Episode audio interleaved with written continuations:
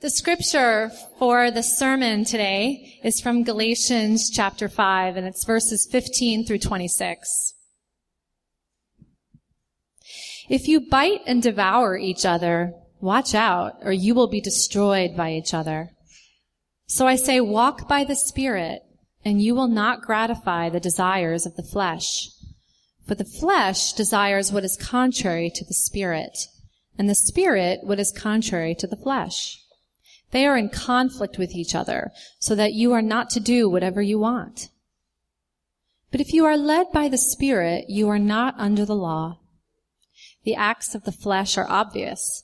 Sexual immorality, impurity and debauchery, idolatry and witchcraft, hatred, discord, jealousy, fits of rage, selfish ambition, dissensions, factions, and envy, drunkenness, orgies, and the like.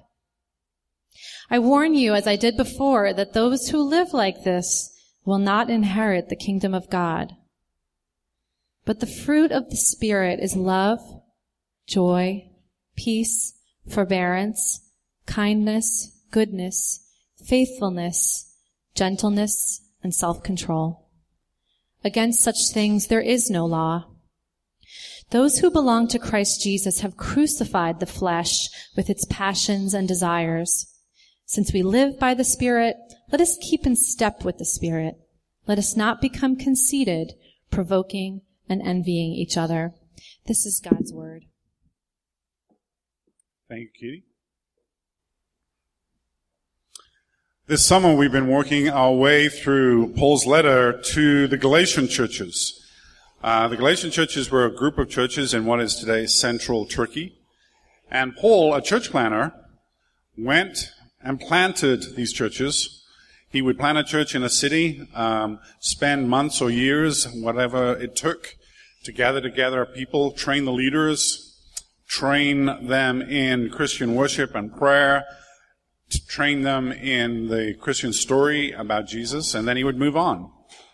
But of course, they had problems. And so they would write him letters, and he would write back in response to the letters that he got from all the churches he had planted. Galatians is probably the earliest letter that Paul wrote, probably the earliest writing in the New Testament. And Paul responds to uh, a big debate or controversy within the early church. The early church was predominantly Jewish. You know, Jesus was the Jewish Messiah in Israel, the Jewish nation. All the apostles were Jewish. Paul was Jewish. Um, and so he would create these churches with Jews, but also with Gentiles. That means non-Jews, people from around the Roman world. And there's a controversy because some of the Jewish Christians were saying to the Gentiles, to be a real Christian, you've got to become Jewish like us. You've got to follow all the law that Moses gave to Israel. You've got to circumcise your children. You've got to follow, follow all the rituals and rules and regulations that we grew up. And then you're a real Christian. And Paul, in this letter, Galatians, is adamant. All you need is faith in Jesus Christ. Don't participate in the controversy. Don't add anything to the gospel. Jesus Christ alone. Faith in Him.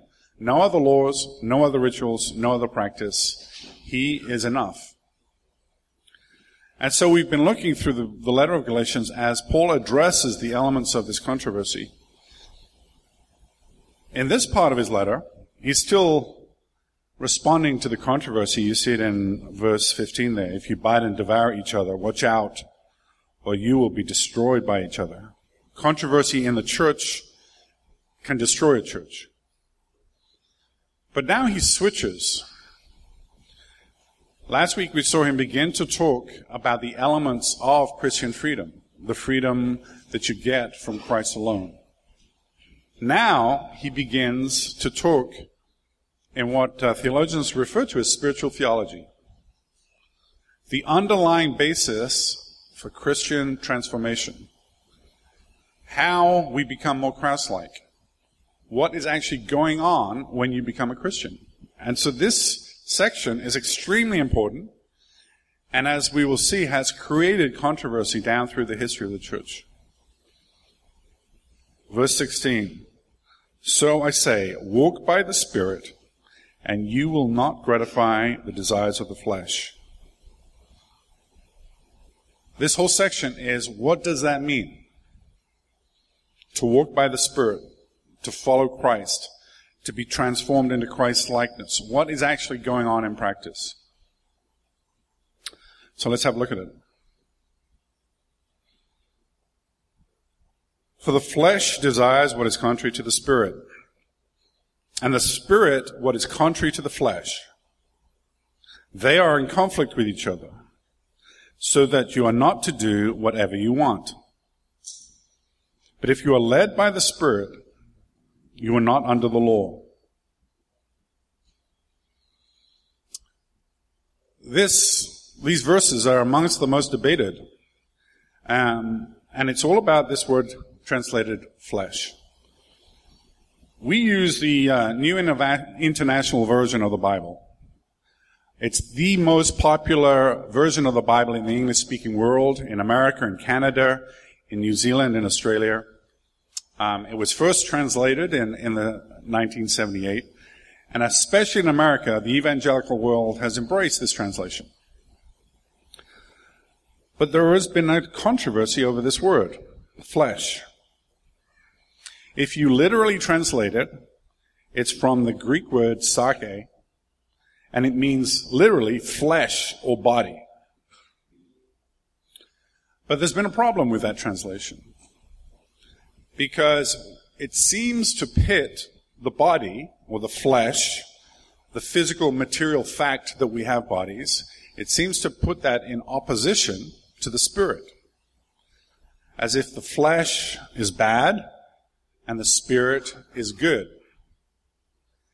As if material existence is a problem and that we've got to get away from it. And it has resulted in some Christians, and this has happened down through the centuries, some Christians seeing the body as a problem, as unspiritual, as shameful, as seeing physical desire and pleasure as a negative, eating, drinking, sports, exercise, sexual desire, whatever you have, that all those things are negative because they are bodily desires, and that somehow we should exalt ourselves from the physical and the material and we should be purely spiritual. Sitting on clouds, playing harps in white robes. But that is actually not what Paul is talking about here. And the original NIV translation did not translate this as the flesh. In fact, if you go look at your old NIVs, and there were millions of them printed, it puts here sinful nature. For the sinful nature desires what is contrary to the spirit. And you might actually have that translation in your Bible. You should check. In 2011, the NIV changed the translation. And it's the translation that we have now to avoid this problem. The fact that they had chosen sinful nature when the word itself referred to flesh was criticized all around the world. That the NIV was run by uh, Calvinists and they wanted somewhere in the Bible to be able to point to the phrase sinful nature. Um, and so in 2011, we went back to the flesh. And uh, we actually now use the 2011 translation of the NIV. So why is this an issue? Because, I would argue, that what Paul is talking about is the sinful nature. He is not opposing our physical natures and our spiritual natures. What he is opposing is our sinful spirits, bodies, minds, hearts against and all that desires things other than God with a spiritual nature, which is also physical and desires the things of God. It's not a distinction between flesh and spirit, but between sinful desires and wholesome desires for God. And you can see this. The list that we go through in 19 to 21 includes hatred, jealousy, ambition, ego, all kinds of dissension. These are not physical things. They're not um, what our bodies do, they're what our minds do. It's how we relate to each other. So, it says flesh, but when you see it, don't think in terms of some kind of carnality. Think more in terms of the whole being of a non-Christian being predisposed to sin, being corrupted by sin. And then it makes sense. Why is this important? Because it helps explain what the spirit, what spiritual growth actually looks like. What is the issue that we are dealing with? Paul expands on this. I'm going to read this to you. And by the way, if you're interested in this, Romans 7 is the place to go. Romans 7 is the basis of Christian spiritual theology. In Romans 7, Paul unpacks this idea and tells us exactly what he's talking about by applying it to himself and his own growth. So I'm going to read this to you. If you're interested, look at Romans 7 if you have a Bible. This starts in verse 15. So remember, this is Paul speaking, and he's speaking about his own spiritual life, and he's speaking about his own struggles and his own growth.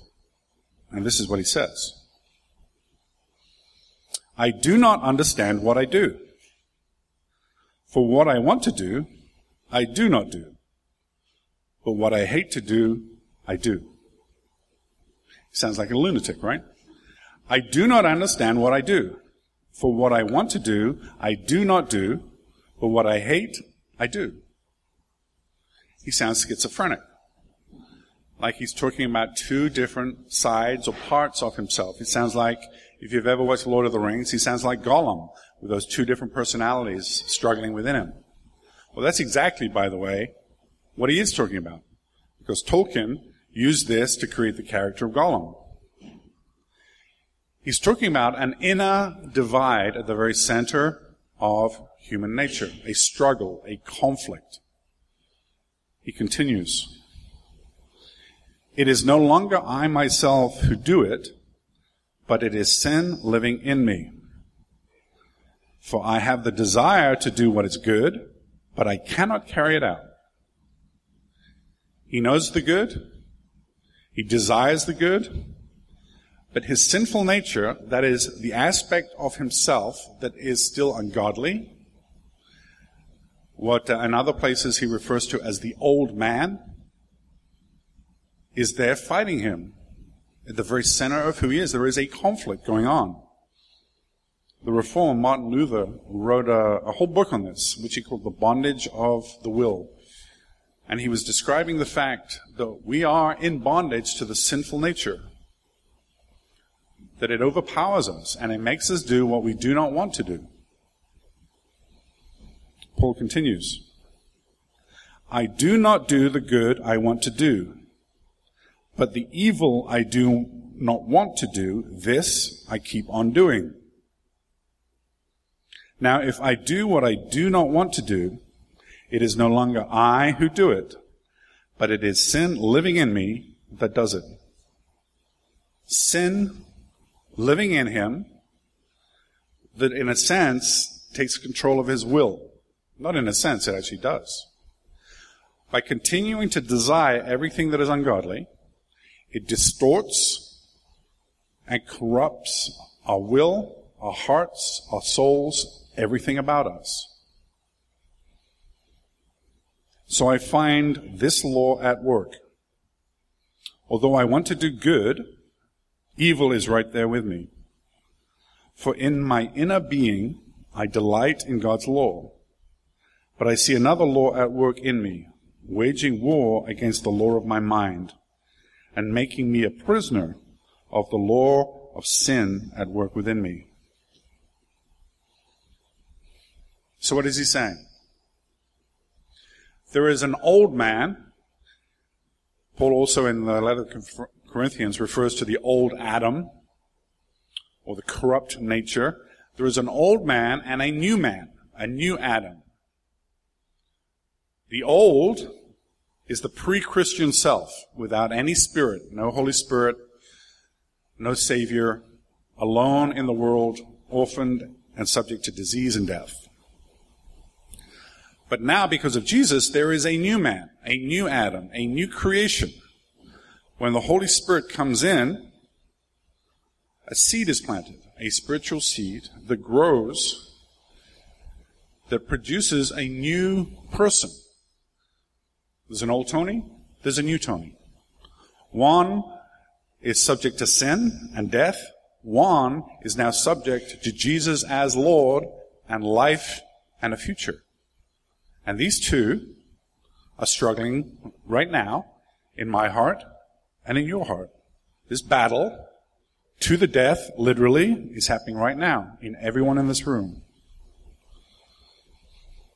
The old life, the pre-Christian life, the old Adam, are all the habits and patterns of behavior, all the assumptions about what is the good life, the hopes and dreams, everything that we are that is not grounded in the reality of God.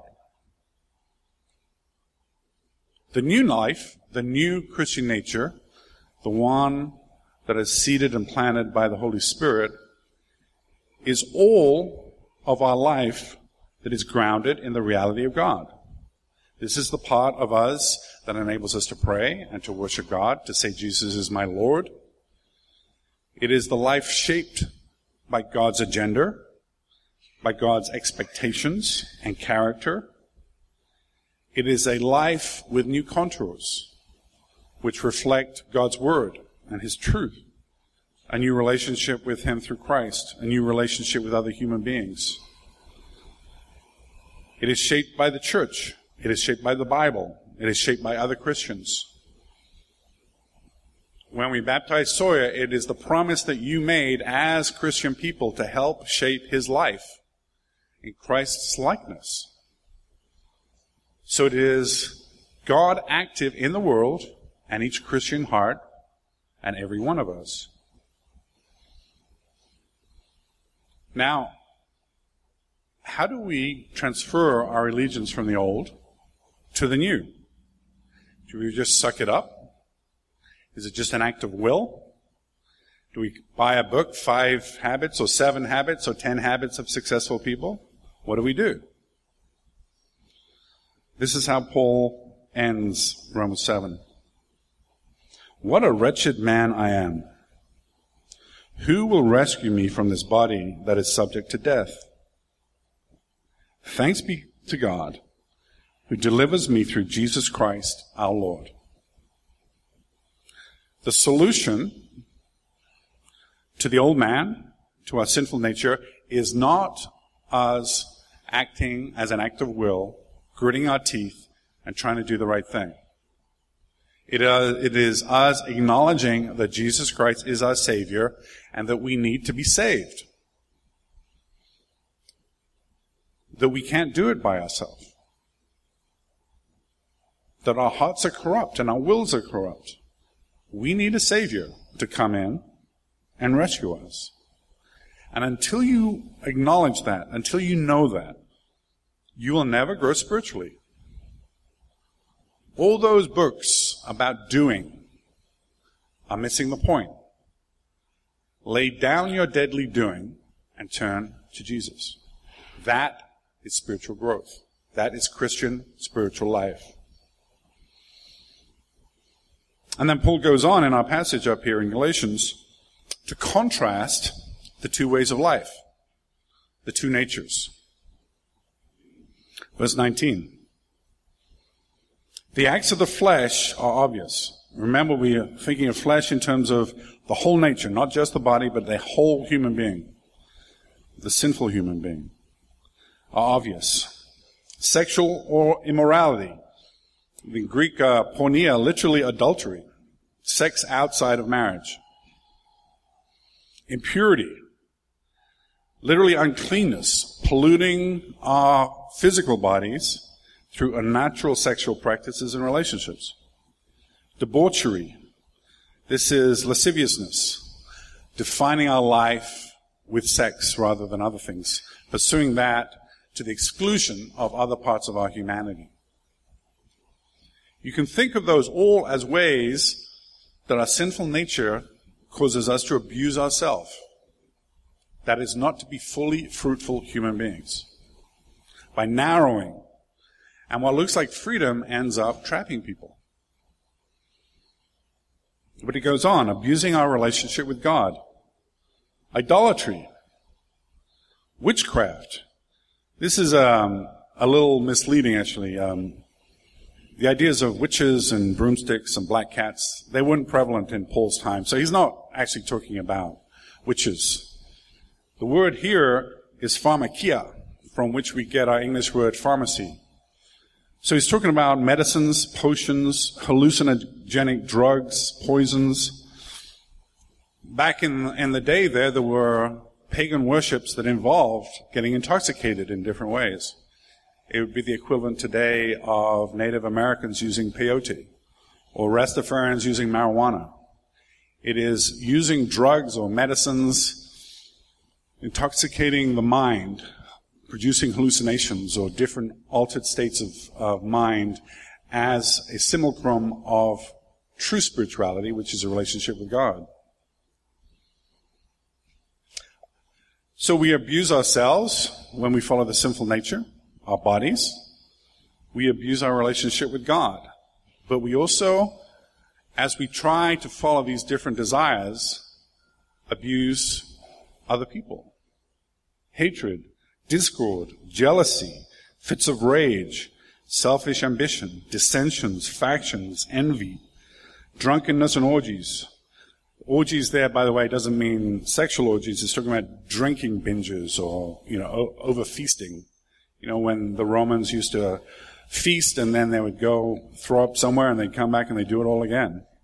So just when, when a desire, a healthy desire becomes an over desire and becomes grotesque. These are all signs of a disordered human being. A human being who is not centered on God. Who is not being obedient to God who thinks they are acting freely by following whatever desires they have, but these desires conflict with each other and pull, pull people's lives apart. So why do we do it?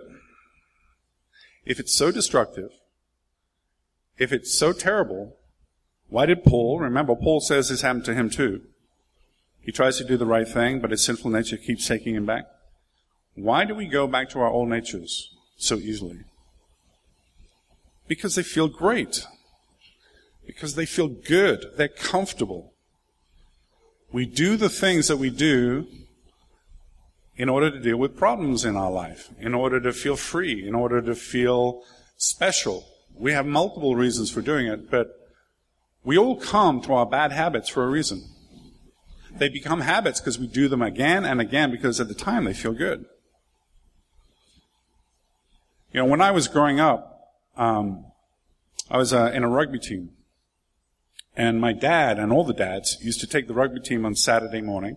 We'd go play rugby, and then we'd go to the pub. And I started going to the pub with my dad when I was about 13. Might even 12. I can't exactly remember. And all the dads proudly said to their sons, you're a real man now, and here's a pint. So, uh, you can, that probably explains a lot about me, right? And it explains a lot of the reason the English people love pubs so much. So for me, alcohol was always a very positive thing, a sign of maturity. And when I got old enough, a sign of actually being able to escape from my dad and go somewhere else with my friends. And also a place of comfort.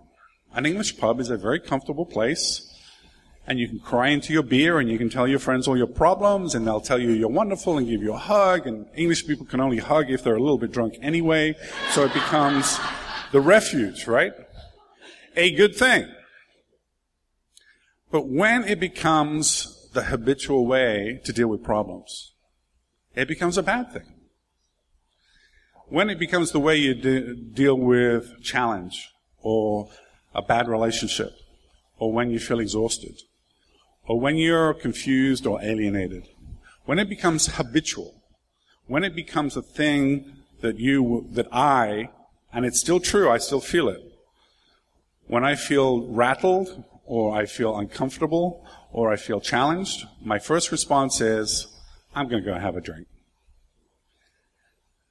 It's my pattern. It's my habit. It is the sinful Tony saying, don't worry about anything else. Just take care of you. Remember the good old days. Let's go back to that. But when it's the only way of dealing with problems, when it is the first thing that I do, it's a problem. It's destructive. As I get older, I can't even have more than a pint or two without be, feeling completely exhausted the next day. And I'll tell you one thing. Alcohol has never ever solved a problem. It might make you feel good, might, and, it, and it does make me feel good. But it has never ever solved a problem. And so what's the solution? Recognize who can solve problems. How do you change?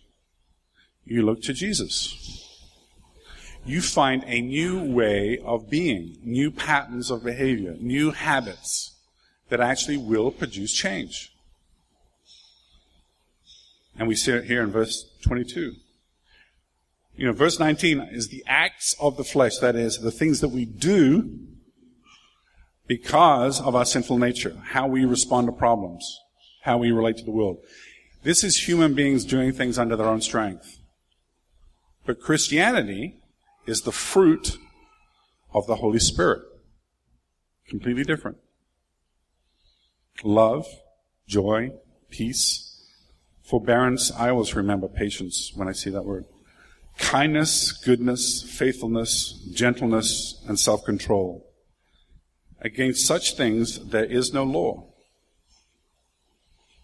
Recognize what this is. It's not a list of things to do. This is a promise.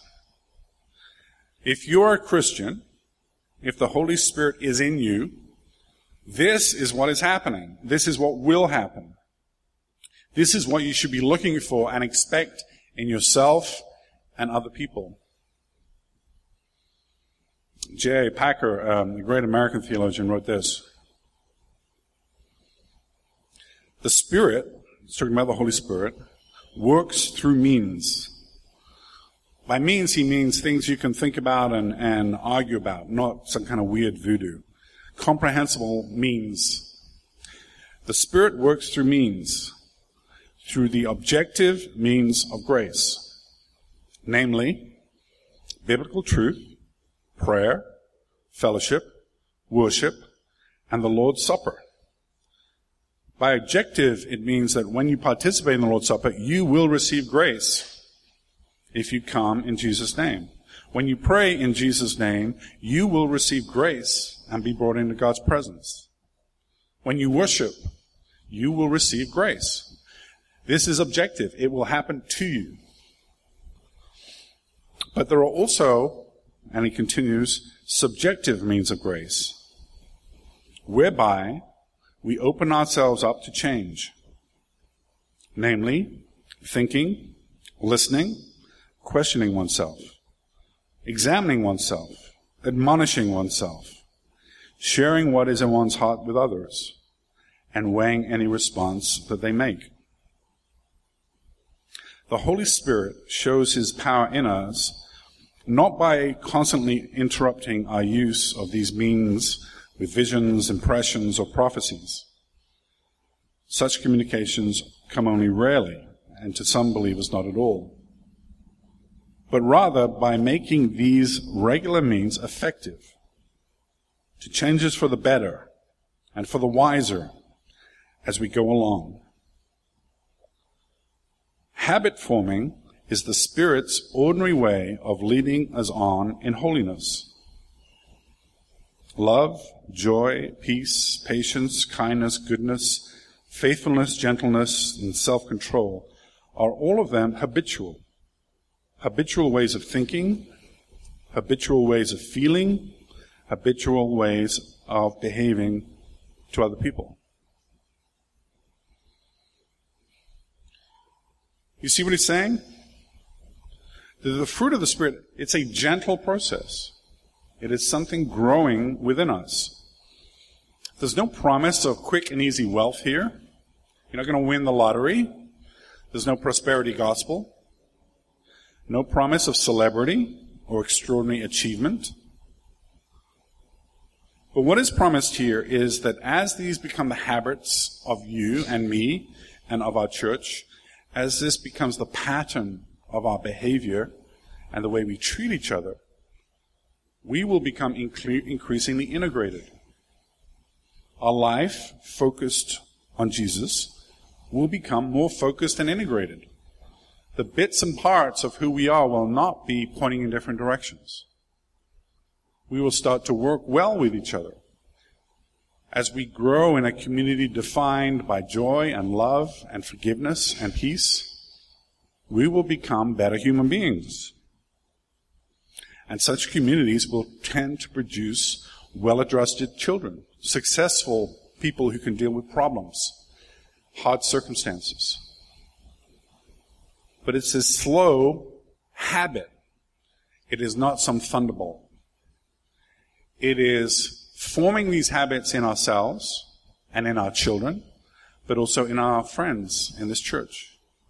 Taking the time to express ourselves in these ways. Making this the norm. Creating a culture defined by the Holy Spirit and not defined by the outside world with all its competing agendas. That's what Christianity looks like.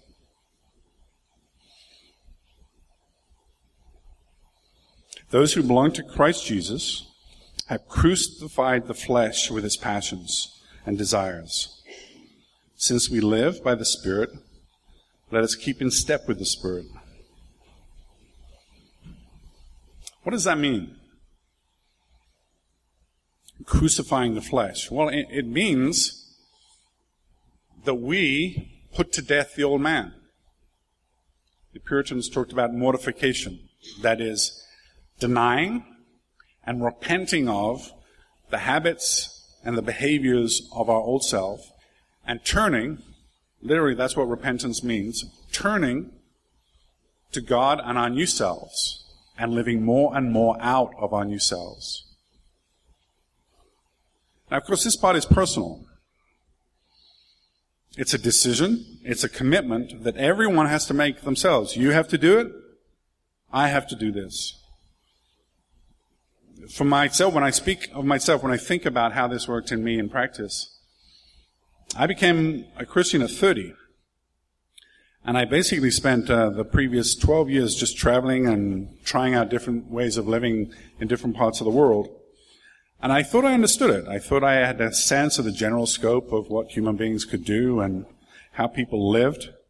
I realized I was very lucky that by the standards of most people, you know, I was healthy, I was educated, I had a passport that allowed me to go virtually anywhere in the world. But I didn't feel happy. I didn't feel joy. I craved new experience, but there was always something missing. By the way, by and large, I don't think happy people travel very much. It's only unhappy people that relentlessly travel. And I kept looking for something, some kind of Shangri-La that would solve all my problems, the perfect group of people, the perfect situation, the perfect weather. But one thing about traveling is that no matter how far you go, you have to bring yourself with you. All the baggage, all the bad habits, all the dysfunction, the irrational craziness, that comes with you. And it's amazing how you can run away from a bad situation somewhere and go a continent away or on a different continent and you recreate exactly the same problems because it's still you. And for me, it changed at 30. It was only when I heard about Jesus Christ and started to read about him in the Bible, I started with the Gospel of John, that I realized the truth. The Bible was saying to me, Tony Hinchliffe is not a unique and precious little snowflake who deserves to be loved. The world owes me nothing. Rather, Tony Hinchliffe is a disaster. Tony Hinchliffe is a real problem in the world. In fact, he is the problem and he needs serious help. More than that, he needs a savior. He needs to be saved from himself, and the world needs to be saved from him. There'll be no peace in the world until somebody does something about Tony. Now, nobody had ever said that to me, but the Bible did. And it's a sobering message. But it is good news. Because it says there is a way out.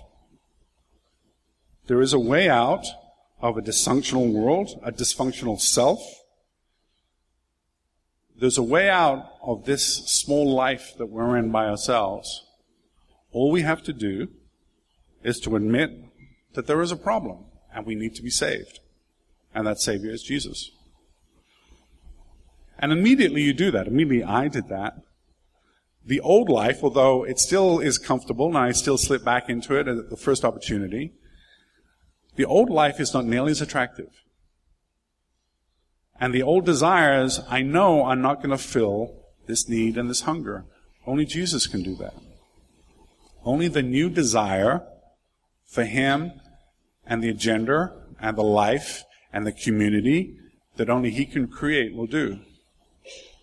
And so I became a Christian.